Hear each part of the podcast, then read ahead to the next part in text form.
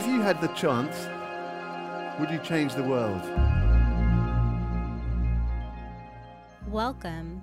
I am your host, Ebony Gustav, and this is Cooperative Journal, where I interview mutual aid initiatives and cooperatives from around the world who are creating alternatives to our current economic system. St. Louis Mutual Aid is based in St. Louis, Missouri, and they are a network of organizers, healers, artists, community leaders, and everyday people coming together to deliver food and supplies, provide financial solidarity, offer emotional support, and ultimately connect people to their neighbors.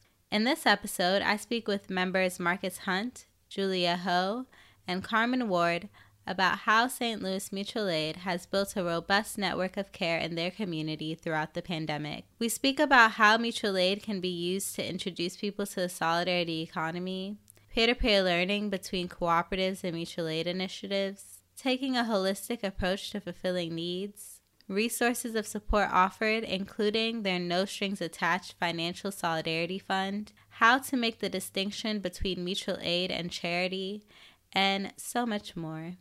Thank you so much, Carmen, Marcus, and Julia, for joining me on the podcast today. I'm really looking forward to learning about St. Louis Mutual Aid and what sparked the creation of it. I know that you guys started during the pandemic, and I would love to learn how you developed a support network to create and sustain it. And if you could share a little bit about the journey from its inception. Um, I can speak to the creation piece, and then I would love for Marcus or Carmen to kind of talk about the sustaining piece because those are two very different things. Like creating something and sustaining it are two very um, different efforts. Um, but I, uh, so my name is Julia Ho, and I'm I'm the founder of a network called Solidarity Economy St. Louis, which has been around for um, pretty much since about 2015, and even before that, um, you know, a lot of the people that formed and, and kind of came together at the beginning of St. Louis Mutual Aid were people who were active during the Ferguson uprising when Michael Brown was killed here. Um, and so I think even though, you know, these are two very different moments of crisis, they still um, created a need for people to connect in different ways and to be in movement together. So a lot of my um, relationships and a lot of the relationships that formed mutual aid at the beginning actually came from these two different places of like people who were engaged in the solidarity economy and people who were um, healers. Um, there was a Black Healers Collective that was involved. There were, um, you know, people who were doing queer and trans mutual aid. Um, and then there were also people who were who were knew each other from Ferguson. So all of those kind of forces, um, I would say it was like people seeing a need to both um, make sure that people who were going to fall through the cracks of like traditional systems were still being supported but also give everyday people a chance to do something and feel less powerless. Um, those were i think the two main like motivations behind the beginning of mutual aid. Um, and then yeah and then it's just kind of like it just grew and had a life of its own. And um, what's really beautiful about the sort of phase that we're in now is that the people who have come into mutual aid maybe with a need or not knowing anything about you know um, mutual aid or the solidarity economy are in the positions now to help lead and shape where we go. And i think that's kind of like where um, that's where the big vision is right? Is like how do you take this way of meeting people's needs now and then use it to jumpstart um, a different way of actually like creating a new system and of like living it out and trying things that other people aren't willing to try. Um, and I think mutual aid has become that for a lot of people. It's like a community where folks can feel supported in different ways, but also where they can engage and grow and learn politically, you know, um, and and actually put their values into practice. So that's my perspective on that. When we talk about sustainability, Ebony, I'm Carmen. Um, I am a new business owner. I started a consulting and coaching business, Becoming Carmen LLC. Some of it is because of mutual aid. So when we talk about the inception of mutual aid, it was born out of crisis. And now, as we're going into year two, we're shifting from surviving to thriving. We're shifting out of crisis. So that's where your sustainability comes in. And then we also know, like, I'm a Black woman and I live in an oppressed community. We also know that there are trust issues. We have real issues that go beyond just um, giving people food. So, how do we really reimagine and center what's important and build those relationships that will change your life and not just give you some food for today? I always like to tell Julia, you know, we're not just going to give people fish, we're going to teach them how to fish. So out of that, you know, I've established my business, but when we talk about sustainability, we have to look at the whole person. Is your mental health strong? You know, um, do you have the financial literacy that you need? Do you have the parenting skills that you need? What are you missing? And mutual aid wraps around people and hold them in the gap. We have doctors, we have lawyers, we have therapists, and then you have people just like Carmen that have lived it. I was a, I was, I was a ward of the foster care system. I was a victim of, of, of physical abuse, mental abuse, emotional abuse, sexual abuse. So being able to tell those stories of how I went through, I didn't stop, keyword, I went through, and you can go through too and come out and thrive. So we now reimagine what reparations look like. There are ways that people that are Caucasian can pull up, as I like to say, and really help people change the game. And when you empower a person to heal in those areas where they would never tell somebody, that is the critical piece. So even as I sit here before this podcast started, like I was offered a job yesterday and I need to determine do I take the job or do I stay in my power, my essence, where my passion is and continue to move the needle, knowing that my needs will be met? Or do I go back in a, in a community that historically has made me sick? Is it, would that be sustainable? And if I do go back, making sure my network, my circle, my mutual aid family is there. Because Carmen is now sustained and I will continue to be sustained because I have a collective that loved me back to life. So that's the sustaining uh, piece of it. That's going from just surviving, just from crisis to thriving. Oh, so good so good. Marcus, did you want to add anything to that? Um, so how it got started and uh where we're at now and how it's gonna be sustainable.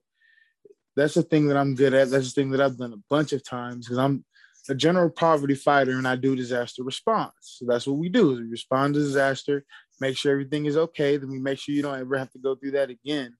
But this time we're going to make sure that these uh, bloated systems don't have any bearing in getting the job done. And that's the big difference. Is there's so much financial waste in the way that people have to be helped. And then there's so many barriers in the way that people have to be helped that it doesn't make any sense. That's one of the huge systemic problems we're dealing with. A lot of a lot of the problems that people are having is they're so beaten down and they can't wait to jump through hoops. And one of the main things that we're pushing and explaining to people is it's zero barrier service. You don't have to wait for anyone else. You can do your little bit of your part. And if you can just plug into the system, even if, if, if all you can do is bake pies, we'll find a way to make sure that that works. And that's what it is for mutual aid. It doesn't matter what you are, doesn't matter what you know how to do. Everybody is special and everyone can contribute to society and make sure that no one has to suffer. And it's that simple. Thank you so much, y'all. Yeah, wow.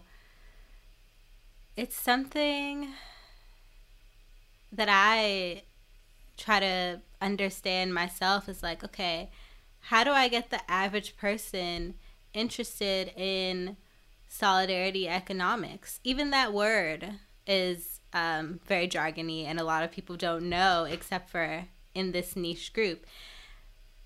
And I feel like the way, like what you were saying, Julia, is through mutual aid because then people start to shift their perspectives. They're like, like bringing back Marsh into the conversation again. Wow, I'm able to get local organic produce on a sliding scale, why do I go to the grocery store and I have to pay so much money for this? Why is this not accessible to all? Why has this become an elitist thing? Um, when we think about uh, access to medicine, too, like what I was saying earlier, just putting out a free herbal medicine cabinet, that makes people think, wow, why is this medicine so expensive when Mother Earth gives us an abundance of it? Why is this being commodified? And then I think you can bring people into questioning, like what you were saying, Carmen. Wow, now I'm like, I got this job which can fulfill my financial needs, but is it going to fulfill my overall well being? Am I going to have to compromise my values and my emotional and physical wellness for this? Or do I continue doing what really makes me thrive and um, where I see immediate uh, reciprocity? Uh, so I, I really appreciate that because I I try to figure out how we can bring more people that feel hopeless and that have no idea that these alternative systems exist. How do we bring them into that and make them feel passionate? Um, and I think yeah. it's just it's by doing. One of the you know most beautiful things about mutual aid is that it's new and old at the same time. You know, and so while this is while there are things that we are doing that are new and maybe never have been done before in this area, there's also so much um, history and tradition and like every single group of people across the entire world has engaged in mutual aid at some point. And so regardless of who you are there is some connection to um, you know where you come from and your background of like where you know mutual aid. And so i really like to have people think about that and like realize that whether it's solidarity county mutual aid like everybody does this anyway um, it's just that it's invisibilized, like the things that you do to care for your neighbor, whether you're a caregiver, a parent, you know, maybe you're taking care of a of a um, and you know of your parent of your parent, or you're um, supporting other people's kids in your neighborhood, or your whatever it is that you're doing. Like you are already engaged in mutual aid. This is just a way of bringing it to the surface and and helping us grow it and make it bigger. Um, and so, like one one example that comes to mind is we have a, a caller who is like a volunteer. He makes a lot of phone calls to um, to people who leave voicemails for us. And he was talking to somebody about um, a caller who was who was calling to ask about some financial help. And um, they told, you know, he was like, we always ask people like, okay, are you able to like help deliver or help like, you know, come to uh, support some of the work that we're doing? And this person was like, no, I'm not really able to do that because like I'm taking care of um, an elder in my community. I'm taking care of somebody in my family. And one of the the thing that the volunteer said to me was was really beautiful was like actually this person is like engaged in more mutual aid than I am on a on a everyday basis because of like what they're doing to care for their family. And so I think that's just really important is that like mutual aid and your ability to do it is not determined by an organization or any group of people or anything. It's simply a practice that humans do naturally that um, we are trying to promote and make it easier for people to do.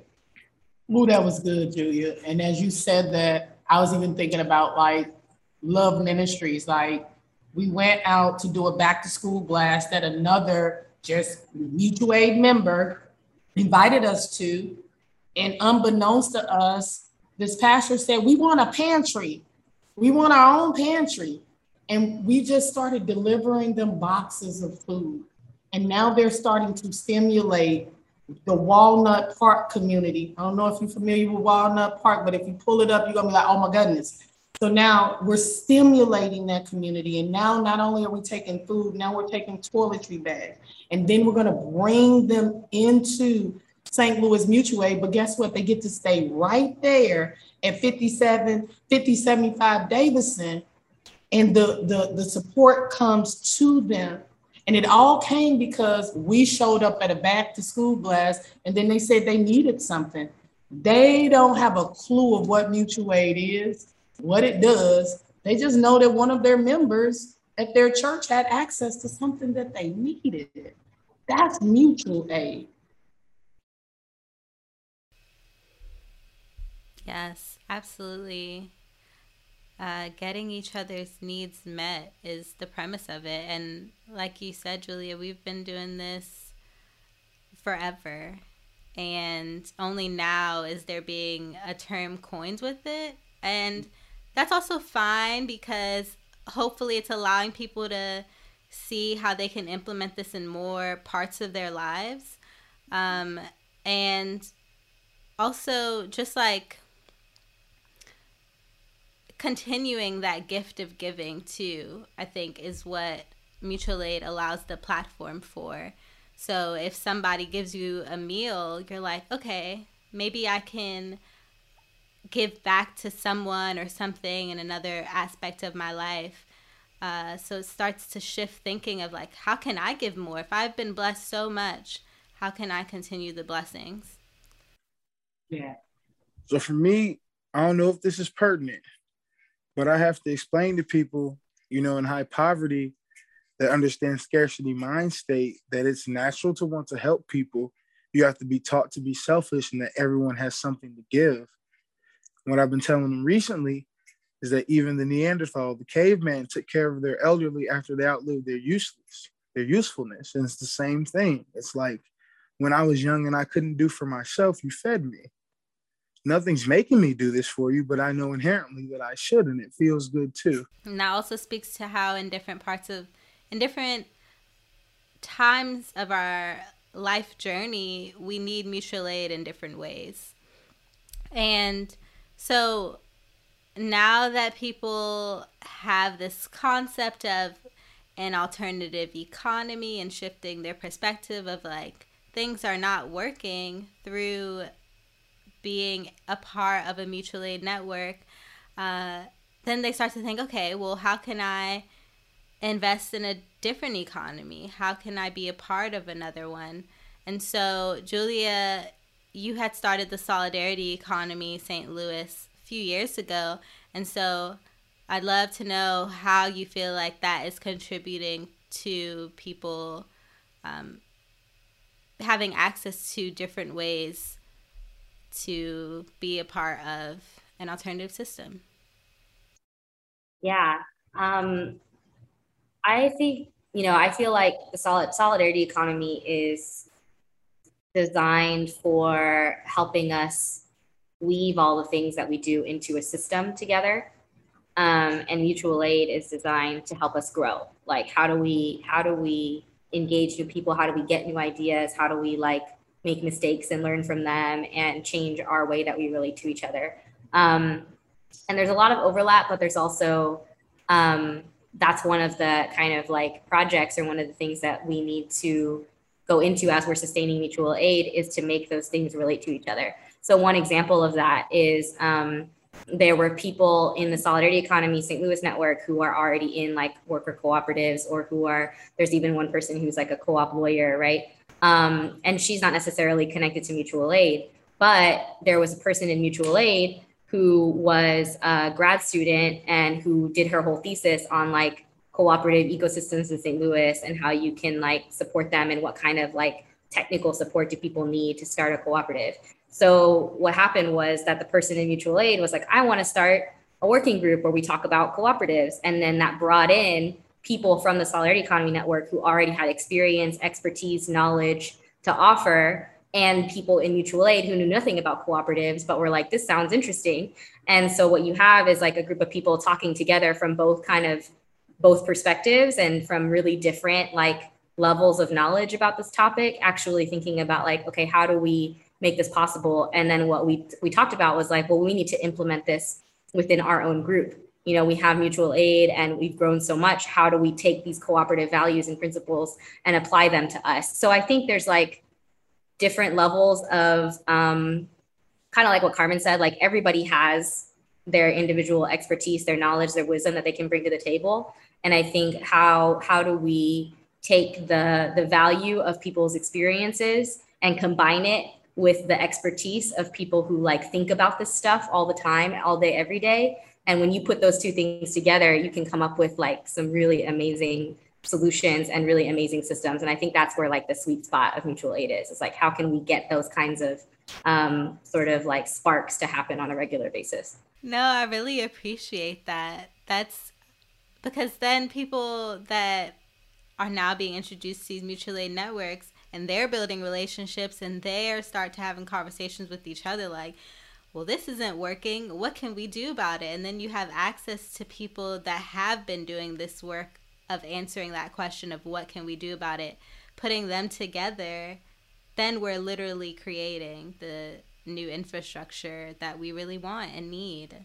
So i love that having working groups between mutual aid networks and cooperatives there's also an education. Like, I don't know what I don't know, Ebony. Mutual aid is a safe place to say what you don't know. Like, I knew I went to this cooperative meeting. I know that I want to reimagine what community looks like and how money is used and all of that. But when you start talking economics and using them words like over my head, but I say this to say mutual aid is a safe place to say, I don't know what that means. Slow down, break it down, reteach me. I didn't get it still. Say it again, repeat it again until it clicks. So when you have people again from oppressed communities like mine that maybe didn't go to college, maybe didn't graduate high school, maybe don't know how to read, there's still a place for them here where they're accepted, they're valued, and they're educated. Don't matter it don't matter. You are still loved and have an opportunity here. And I want to make sure that that's captured too. Yes, absolutely. I think that's really important that you pointed that out because in cooperative spaces, it can be very jargony and hard to understand for somebody that's outside of that world. And so I think it's helpful for them to connect to mutual aid initiatives too because if they're trying to do these cooperative systems on a mass scale, how do you translate that language to the average person so that it is digestible and it's something that they can understand and not just for people that study this in their everyday lives?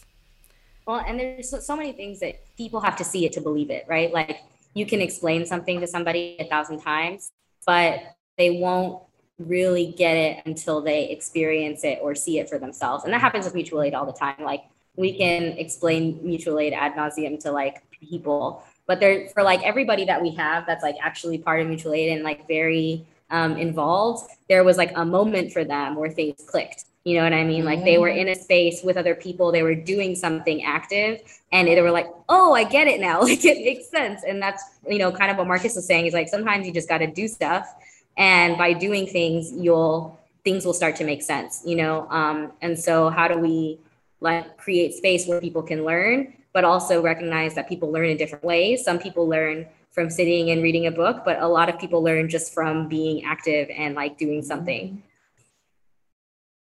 mm-hmm. definitely it has to be experienced a lot, a lot of what i feel like my task is going forward is explaining the uh what mutual is to people that hold the wrench, and then to people that do charts and graphs, and then the people that know people. Because it's really the same thing. It's just people don't understand how they fit together, I guess. And it's hard for me to even articulate it. But I know like I'm strong where I'm strong, and then where I'm weak, that's where Julia will help me.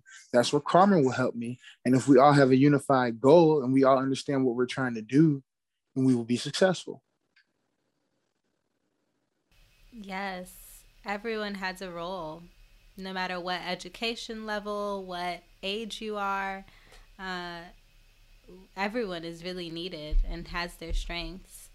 And so, when you guys decided to, or Julia, when you and whoever created the STL mutual aid decided to go on with this, what were the immediate needs that you felt like there was a void in meeting in your community that you wanted to fulfill? Hmm. Good question. I mean, it's kind of everything. like it's hard to even pin down like what it was specifically. It's more so like um, you know, the biggest difference between one of the not I won't say the biggest difference, but one of the most obvious differences between mutual aid and sort of what people think of traditionally as like services is that there are no restrictions, right? Um, and the the really difficult thing for a lot of people, you know, even right now, because things haven't really gotten any better, is that um, in order to get help, they have to jump through all these hoops and they have to have certain levels of identification or understanding of, you know, how to fill out an application or access to the internet or money or like whatever it is.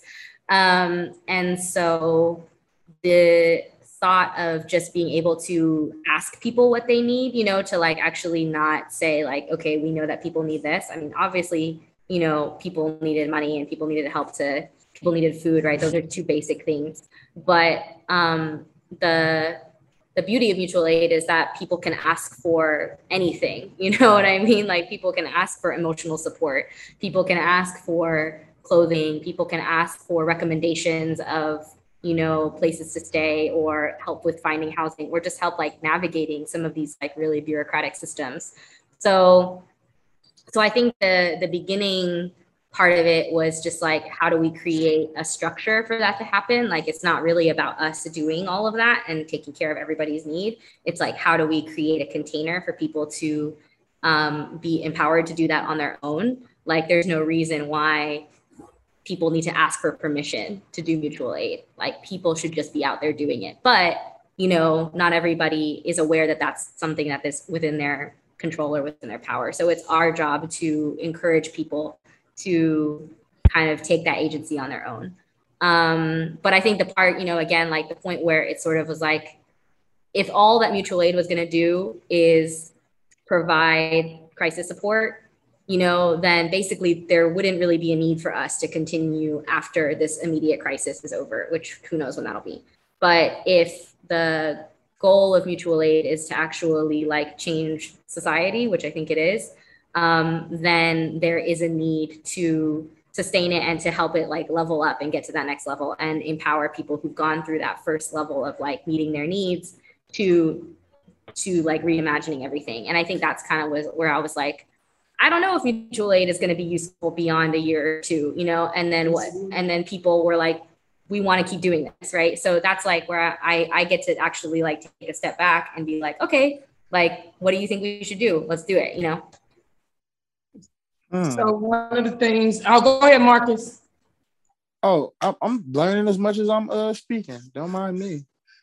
Um, what I was gonna say, Ebony, the reason why I can say it has to uh, continue because now what you have is people who have benefited from mutual aid. Like I'm a double degree educated woman. Let's be clear.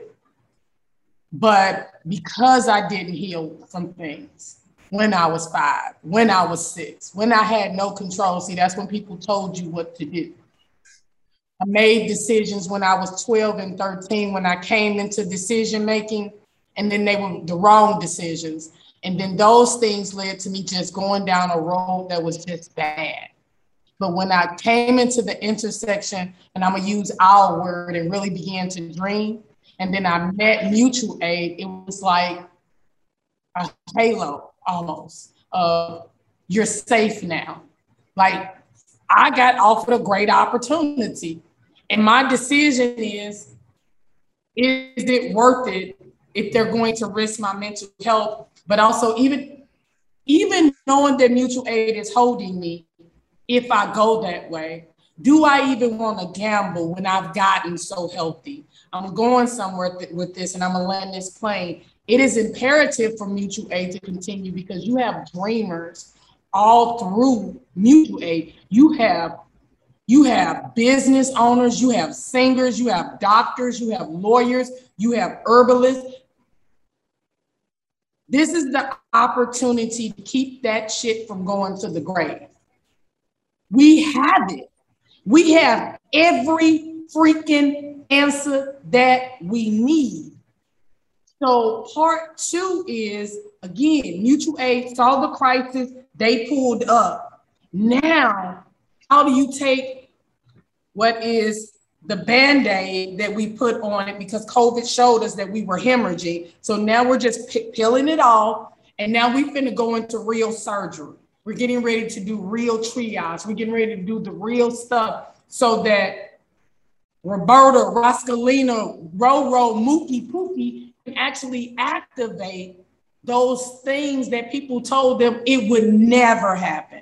So if that means you need counseling, therapy, I don't know what it is, you can get it, but you will not stay where you're at. And I think you can tell that just by this conversation. If you pull up to Carmen in mutual aid, you won't be the same. You can't be. And your dream has to be activated. It's needed.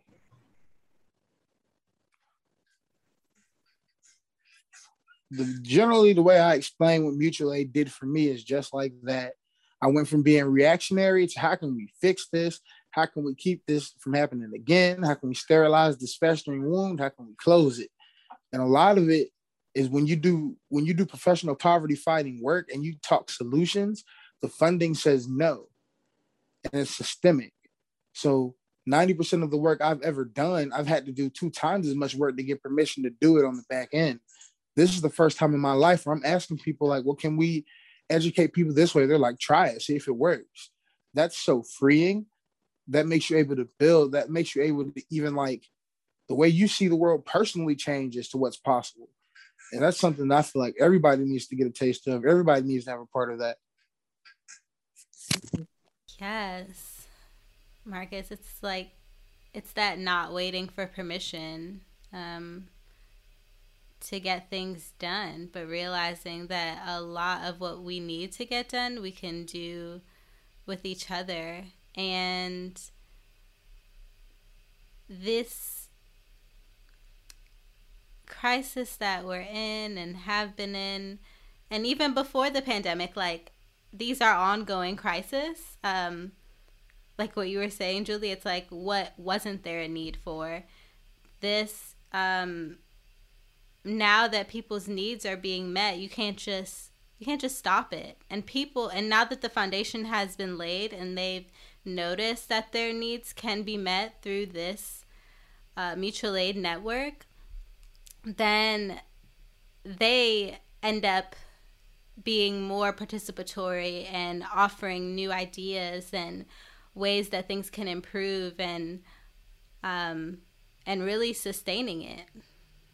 I think it can be sustained just through the people.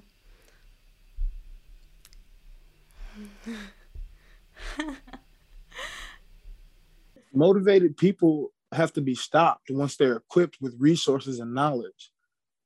And that's what it is. It's not like somebody please allow me the opportunity to do this. Somebody please give me the resources to fix my community. Once we give the people in the community the resources, then it becomes okay, what are the problems stopping us now? And that's a far easier position than trying to inspire people who don't think that it's possible. And that's how I look at things. Come on, Marcus. I love you, bro. yes. And since you started speaking about resources, what kinds of resources does St. Louis Mutual Aid offer to the community? I don't even know how to articulate and encapsulate it, but I would say that if you were to look at think about the Maslow's hierarchy of needs, that's your food, clothing, your basic stuff.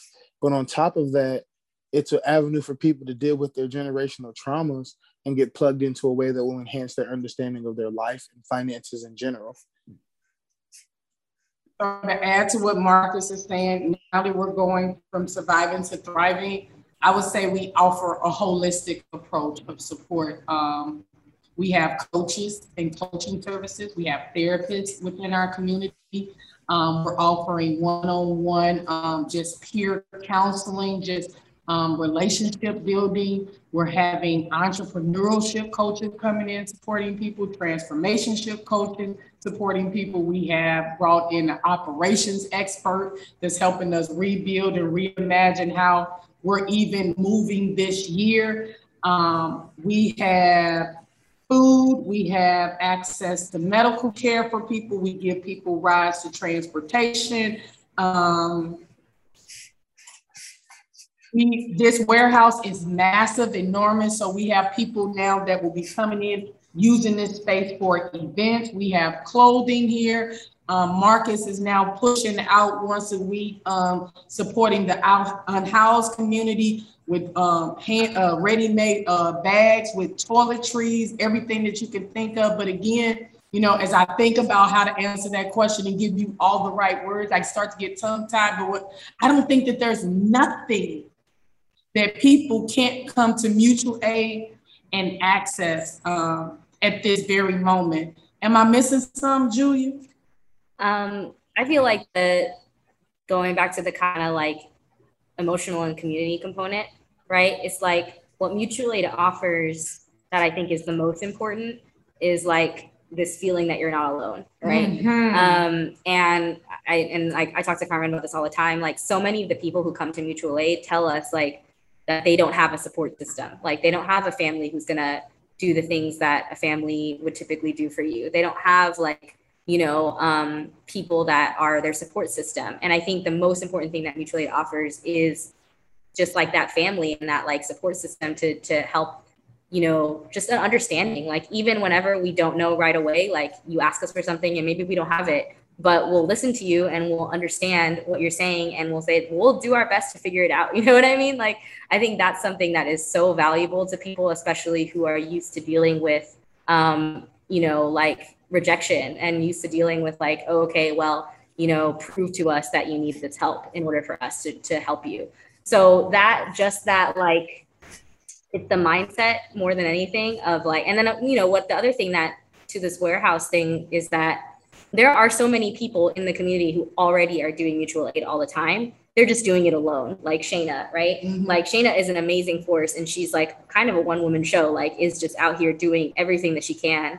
Um, and how do we keep supporting people like her to continue to do what she does, but to do it in community with people and to feel like she's being supported? Um, that's something I'm starting to realize a lot is that like there are so many leaders you know, in our community who go unrecognized or who will go unsupported. And eventually, you know, what typically happens is that they burn themselves into the ground mm-hmm. and then they get disillusioned and then they stop.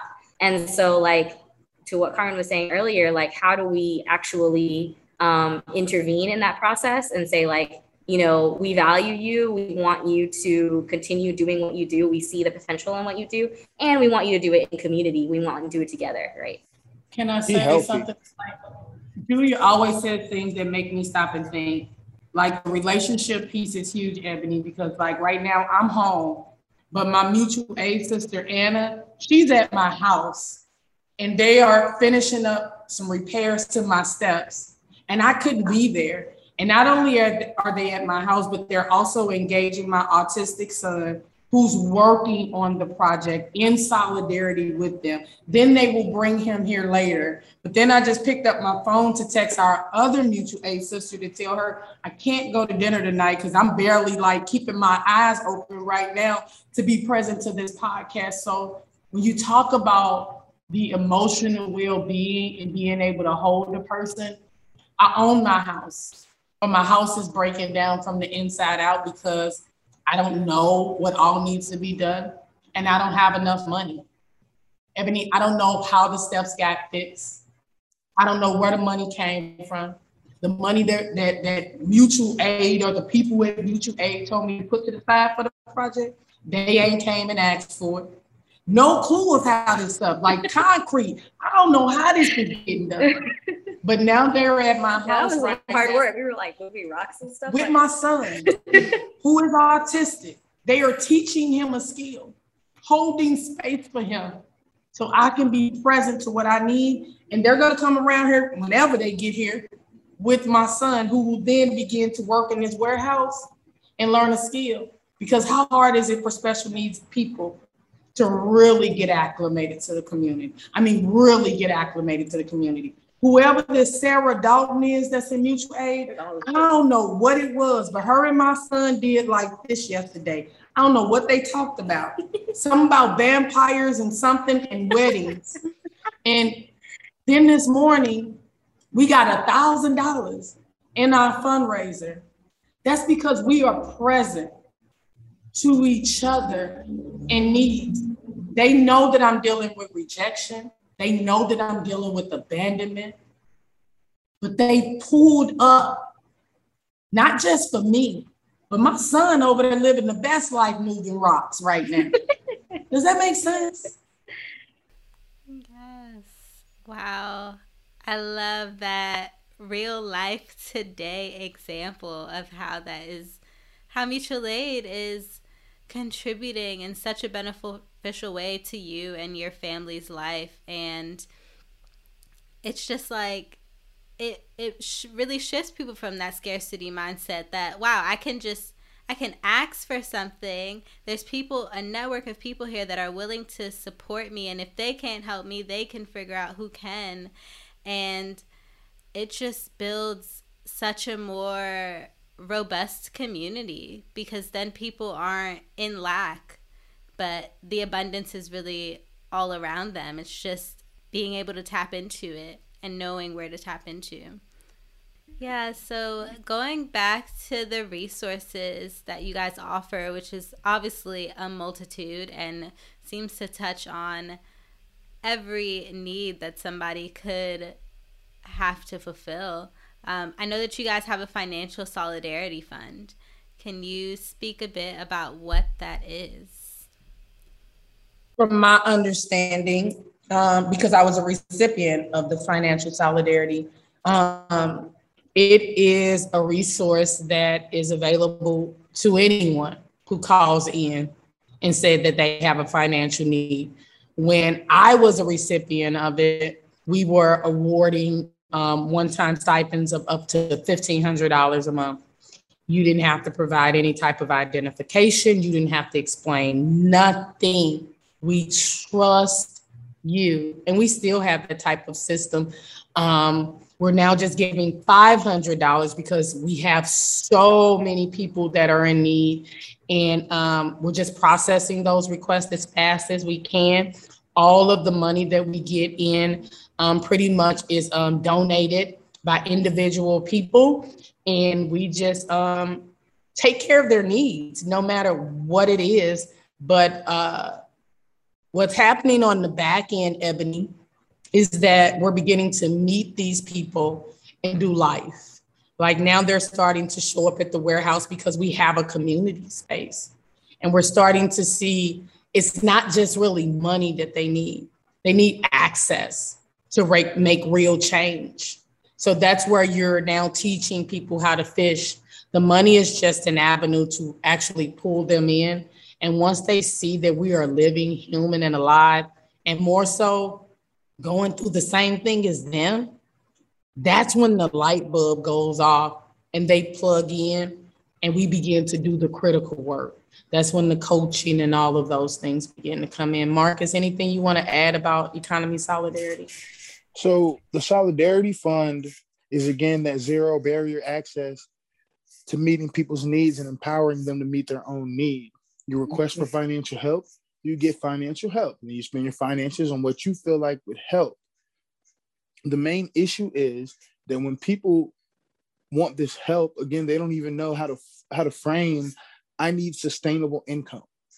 I need housing that doesn't clear out my bank account. I need to make enough money that I can withstand an emergency. They don't even know how to form that sentence. They don't even know how to ask for the actual help that they need.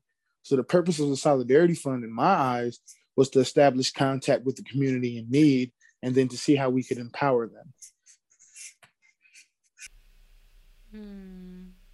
Yeah, that's really important because there's so many layers to why people would need that money.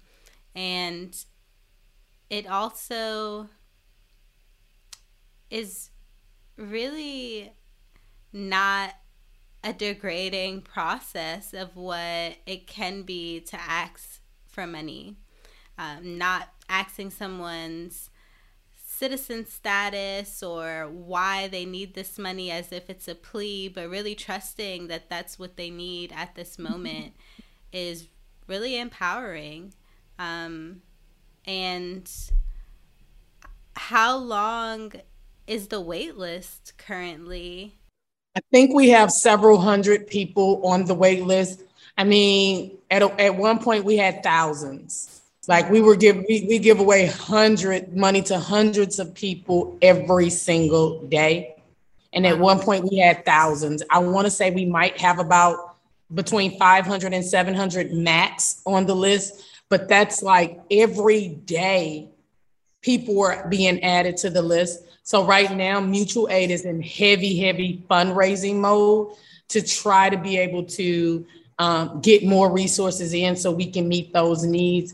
We have the Afghan community that is pouring in now. We have a lot of of refugees here and people that just don't have the things that the state and urban league and united way they don't have those credentials so they come to us and then sometimes they have to come back again and again and again. It takes time to you know get yourself sustained in a new country.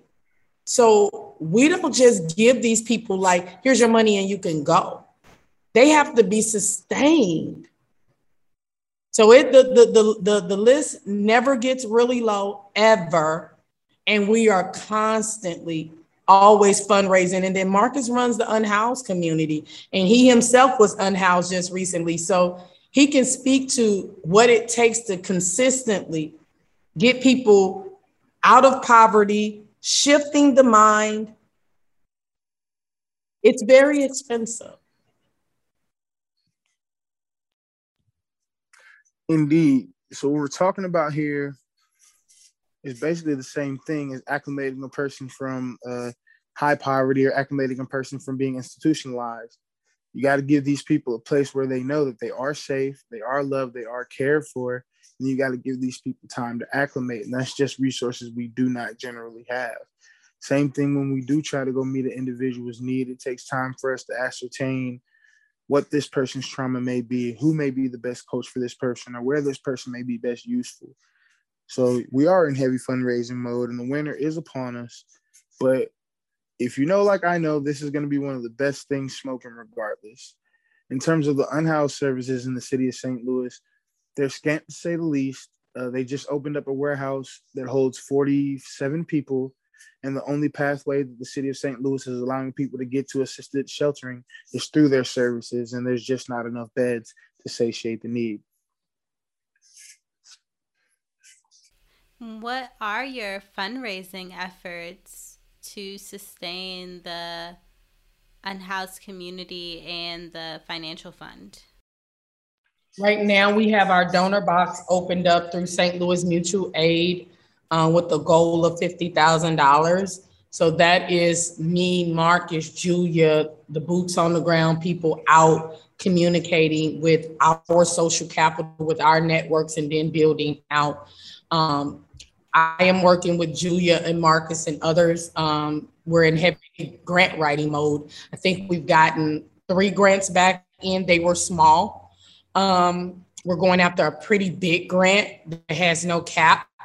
And me and my awesomeness while working in this warehouse um, have been working on a pitch and a budget that focuses all on um, healing the whole person and taking them from surviving to thriving. I didn't know we were going to be working on this grant, and it's focused all on advocacy and mental health.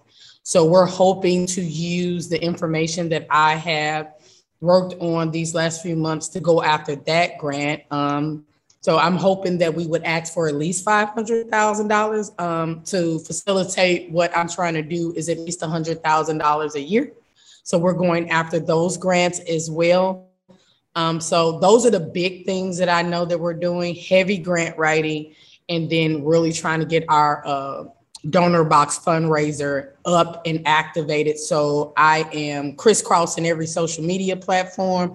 I'm emailing, I'm text messaging um, and really trying to make people aware of the work that we are doing uh, and how critical it is to the um, to the need that we're asking. And that's really all we can do and be optimistic. Um, like yesterday, my son had a conversation with some lady named Sarah, and then she gave us a thousand dollars the next morning.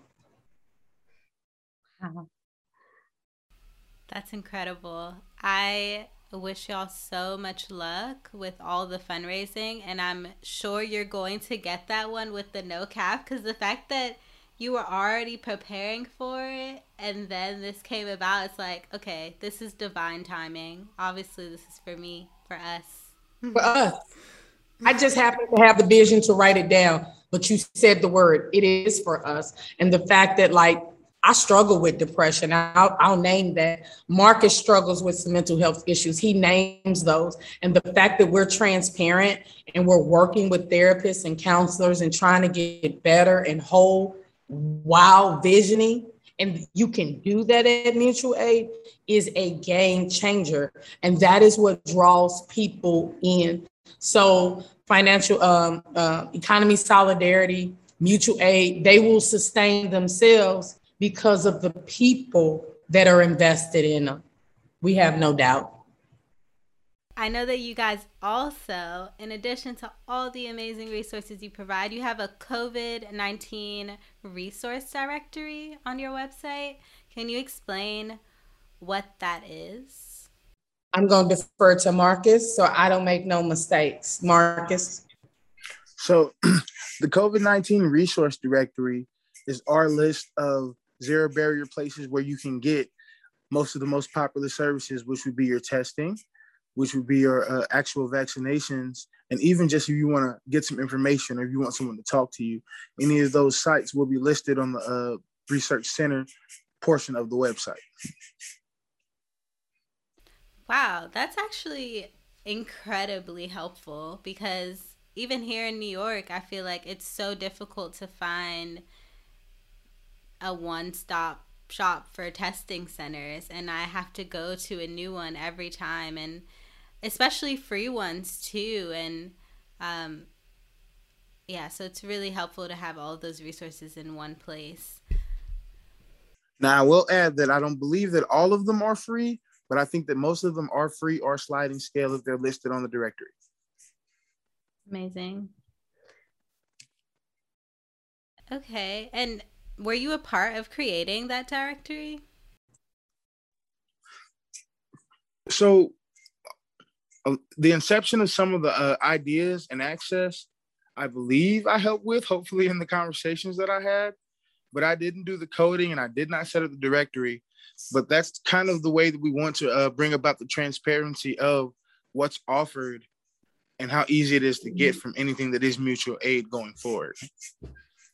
Yeah, I just asked because I'm wondering like if somebody wanted to start a COVID 19 directory for their own community, uh, maybe I don't know if you knew what the steps were to like crowdsource that information to put on the directory. How how did that group of people come about? But if you don't, that's totally fine too.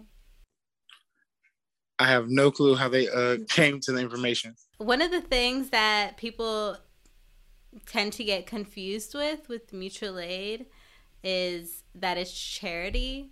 Um, and I know that there was an initiative in Brooklyn that I'm connected with. They were using a vacant lot to do mutual aid work, and one of the neighbors um, was upset about it. He was saying that this was degrading their property value and that they were bringing um, I guess a certain stigma to the neighborhood like this is just a charity for impoverished people and weren't looking at it through the lens of mutual aid. So how do you guys make the distinction between mutual aid and charity for people that aren't familiar with it? Oh, you like really pulling up in my business. Um charity is a word that I don't like because it doesn't give my people the opportunity to invest in themselves. Um, it was a word that when I came into the mutual aid community, we had to wrestle with, and even the term codependence. I don't believe in codependence, I believe in interconnectedness. So, how I approach it is because there are a lot of people that have a problem with mutual aid and what we do. But the only way Marcus can come into his full power is if the resources that I have is accessible to him and that I support him and I champion with him. I don't allow Marcus to be codependent. Like we can tell you about a story that just happened yesterday. But I do allow Marcus to stand on my shoulders and I give him access to everything that I need while helping him to propel forward. So, St. Louis Mutual Aid, we're not a charity. We are an interconnected community that depends on each other, that needs each other to not only survive, but to thrive. And when given an opportunity and given the love and support that people need, they will leave their codependent behaviors behind them and understand and, and, and get in solidarity with the interconnected movement of St. Louis Mutual Aid. And sometimes, again, it takes time because people learn to be codependent after years. And when I come in contact with people that push back even after that on what we're doing as a collective, and I hope this isn't the right wrong way. There is no wrong way. I lead them damn people where they at. You can't fix stupid. Marcus. You can't fix stupid. But I'll say the difference is charity is something that someone does to someone they look down upon, or charity is something that's given from someone that's above someone to someone else. And this is not that kind of movement. Mm. Those people had to use a vacant lot because they didn't own their own, or because it wasn't feasible to serve those people in a better way. That's the difference. A charity has a big ball and they charge people per plate and they claim that they help that way. When it's mutual, you know these people. Carmen can talk to me in a way that a board of executives running a charity that I worked at, I would never let that person talk to me. That means that I probably couldn't do the kind of healing that I need to do around that person. Mm. Does that make sense? Mm. Yes, definitely. Um, it's totally a power dynamic and it's generally organizations or people in power the whole idea of philanthropy and that they're helping people um, it's not for the greater good. And it's not creating uh, independence. Because like what you said carmen earlier you were saying instead of giving someone a fish or giving them fish I'm going to teach them how to fish so that they can be self-sustainable. Whereas a charity is it's a model of dependency. The person will continuously keep coming back and feeling disempowered, um, which ends up giving this entity or person in power more power. One of the main things I have to tell people is this the most successful charity gala ball is done every year what was the charity for? What did you fix? How is it successful if you have to do it every year? That doesn't make sense to me. Yes. But the system is set up to keep people in poverty so that they can continue to provide charity. St. Louis Mutual Aid is set up to empower people to take it all back and then continue to sustain your power. That's why the fundraisers and the things that we need, we're just patient. And it all comes because we are interconnected and we do not leave you where we found you. Yep. It's the difference between growth and stagnation. Girl. so, what advice would you all give to someone who wants to start a mutual aid initiative in their community? Would, would you like to go first, Titi, or would you like me to go first? I'm gonna go first, and then you're gonna seal the deal because you know you gotta seal it with the unhoused. It, it, means nothing if that's not you know taken care of. So I'm gonna pull up, and then you um go ahead and land it. Like I, I would tell them to dream, Ebony, and dream their wildest dream, and hold space to hold space for every dream that everyone that they come in contact with has as well. I would tell them that We are all interconnected, and this finger can't move without the, the index finger, which can't move without the ring finger, without the baby finger, without the thumb. You need every member of the body to actually move forward with the dream. I would tell them to start with what they have and begin to have conversations with their neighbors, which is what I did. I would say, keep talking, keep talking, keep talking. As long as it sounds like you're talking to yourself, know that somebody's listening, you are. And eventually, someone's going to believe you. And when they believe you, then great things happen. Like you get to run the whole warehouse for St. Louis Mutual Aid. You get to give people programs that you've already written out because you dreamed it and you begin to see the manifestation. So I would tell them that it starts with them beginning to write it down and then activating that by stepping out and being courageous enough to talk to yourself until somebody else listens to you. And you can make it happen. Go ahead, Marcus. Do it. Do it now. Do it today. Don't wait to get a bigger table. Don't wait to get a better food source. If you want to do a food giveaway and you have two cartons of milk on a rinky dink table, go out and do it right now today. Don't wait for it to be perfect. Don't wait for it to be supported. If you're waiting for it to be supported, you're not going to be the one that started it at all. If you want to start something, you have to actually, physically, feasibly go out there and start it. That's the advice I will give you. The second piece of advice I will give you is this it's hard to change. Growth is even harder. If you want to start something, you've never done that before, you're going to grow into something different. Be ready for that too. If you're not ready for those two things, don't think about it. Go assist somebody else that's already doing something if you have the need to give. Hmm. My goal is to end poverty. There's been thousands and thousands of people that told me it's not possible. It's not. I know five that said, Marcus, I believe you, and they've helped me to this point. That's what mutual aid is. That's the difference between a dream and a program or an idea. That's what I would tell people.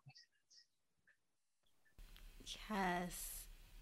And I love the example you gave of just two milk cartons because we all have something to offer. Like I said before, everybody does. And whether it's like emotional support or babysitting, teaching a new skill, or offering an excess of material that you have, we all have something to contribute to this ecosystem. And I really appreciate what you guys just shared, um, which leads me into my next question, which we talk a lot, we talked a lot about during this interview is sustainability. And uh, I also said that there was a crisis before this, and there will it will always be a need and a crisis in some realm. So, how can we ensure that all of these mutual aid initiatives that stemmed from the pandemic are in- sustained beyond the crisis? What I have offered to mutual aid and what I'm getting ready to talk to Julia about today is um, really, we've been doing a good job of really eliminating silos. I need to know who Ebony is. I need to know what Marcus is doing in the unhoused community. I need to know what's going on in the trans community. I need to know what Carmen is doing with the community hub of St. Louis Mutual Aid. All of these different pieces need to be held, not necessarily in the traditional nonprofit way, but we need to know who players are when they come into the network so that there's a space for them to continue to move them forward. And what that looks like is the relationship building. So because we now have 5822 Gravois, which is our, our warehouse, our, our space, now everyone can come into this space and begin to build. It is imperative that as we build relationships and build communities, we then bring in all of those different entities into one um, operation. Um, all of our work, for the most part, is now under one budget. Um, And we are reimagining how we all can be interconnected and working together. And I think the heart of that is like letting New Northside know that they will be supported and held in this space as they grow out the work because New Northside is doing something different than A Red Circle, who's doing something different than Keep Pushing Inc., who's doing something different than Marcus. But all of these different people do not know each other. One of my jobs, because I'm the plug, I'm the connector, is to bring all of these people together so that they can be held in one space and we don't lose the information. Yes, we're not the typical nonprofit, we're completely deconstructed. Got it, love it.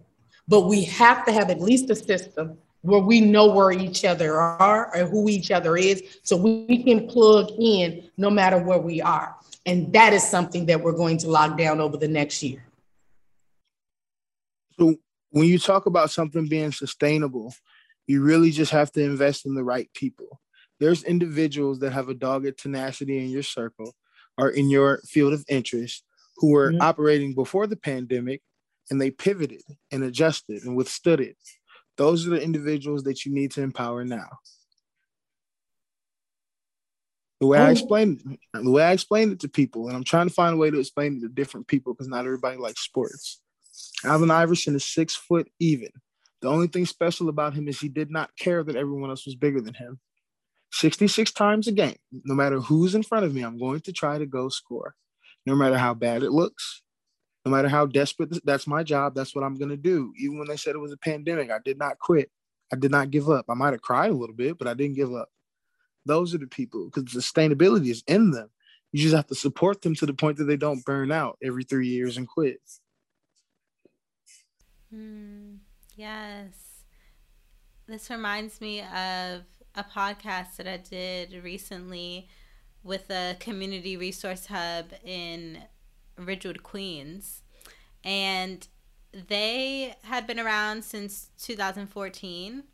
Um, but during the pandemic, they were actually able to move into a new, bigger space. And they shifted their work and started to do a lot more food distribution and people in the community saw that they were meeting their needs and they had this core group of people that even grew throughout the pandemic because they already laid that foundation. Um, and so they with contributions from the community who felt like this space was a true value to them they were able to move into a new space and expand their offerings as a mutual aid resource um, so I think that is the key. Having space and having a group of people that are really invested in it. That's it. And give them what they need. It is going to be hard. That's, that's all you have to do is find the right people, and they're in your community and they've been in your community. Mm-hmm. Yes. So, the last question that I ask everyone is how do you envision a changed world? Can I go first this time? Go, baby. A lot of me and my personality is built by living in a sick system. I live, I dream of a world where children aren't taught to be selfish, where no one stops and tells kids, hey, if you stop and help everybody, you'll fall behind. I dream of a world where a child can take a test and fail it and keep taking it until they comprehend. Because isn't that why we're here to learn? I dream of a world where everybody can get up and go work and do something because they like to do it and they know it needs to be done. And they know that their family will be provided for it. That's what we're working for in my eyes.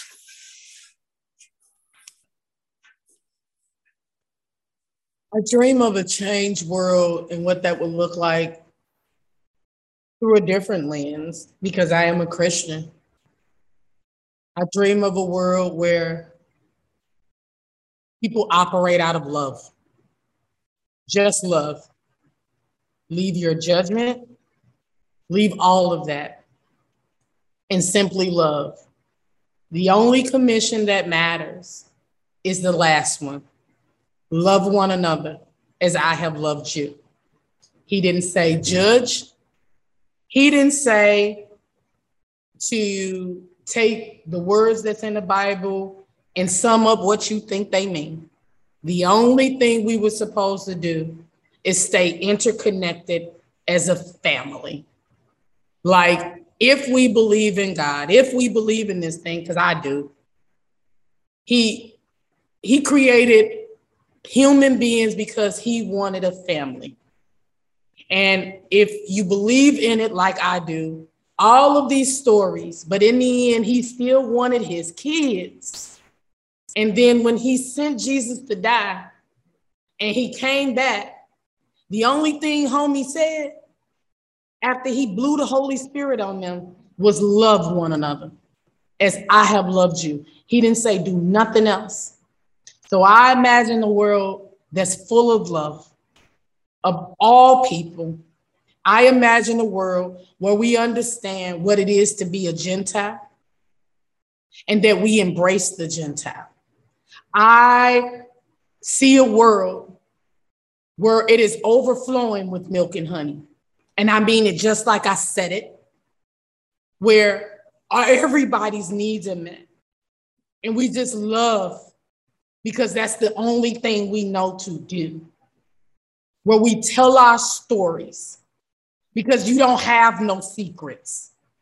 Somebody needs your story for their breakthrough. So I see a world where the stories are being told and men and women are becoming free. I didn't say people are jumping up and down and all of that, but the transparency of the story is building love, it's building relationship, it's building that connective tissue that you can speak into dry bones and they will get up and they will become operative. I see a world where we love each other. wow. Y'all, so beautiful. Marcus talking about the kids, teaching children how to remain in that sharing mindset um, because that's where it starts from, really, uh, when we start to embody this individualism. And then Carmen acting out of love. It's like that is what unites us all. That's what everybody wants is love. To be loved, to feel love, to express it. That's at our foundation as humans. So thank y'all so so so so much. This has been really an incredible conversation. You're welcome. You're amazing yourself. You make it easy. I have a fear of Black women, but I'm pulling up to that thing. So, I mean, keep showing up like you do, Ebony. It's helping people. I will say thank you for the opportunity, and um, I'd love to converse with you later on. Thank you so much for tuning into this episode. I'm on a mission to get these little known solutions out to as many people as possible. So please help me by sharing, leaving a like, and a review. If you would like to stay in the loop about future episodes, please subscribe to the podcast or my newsletter at cooperativejournal.com. Because I didn't say save the world, I said change the world, improve it, make it better than we find it.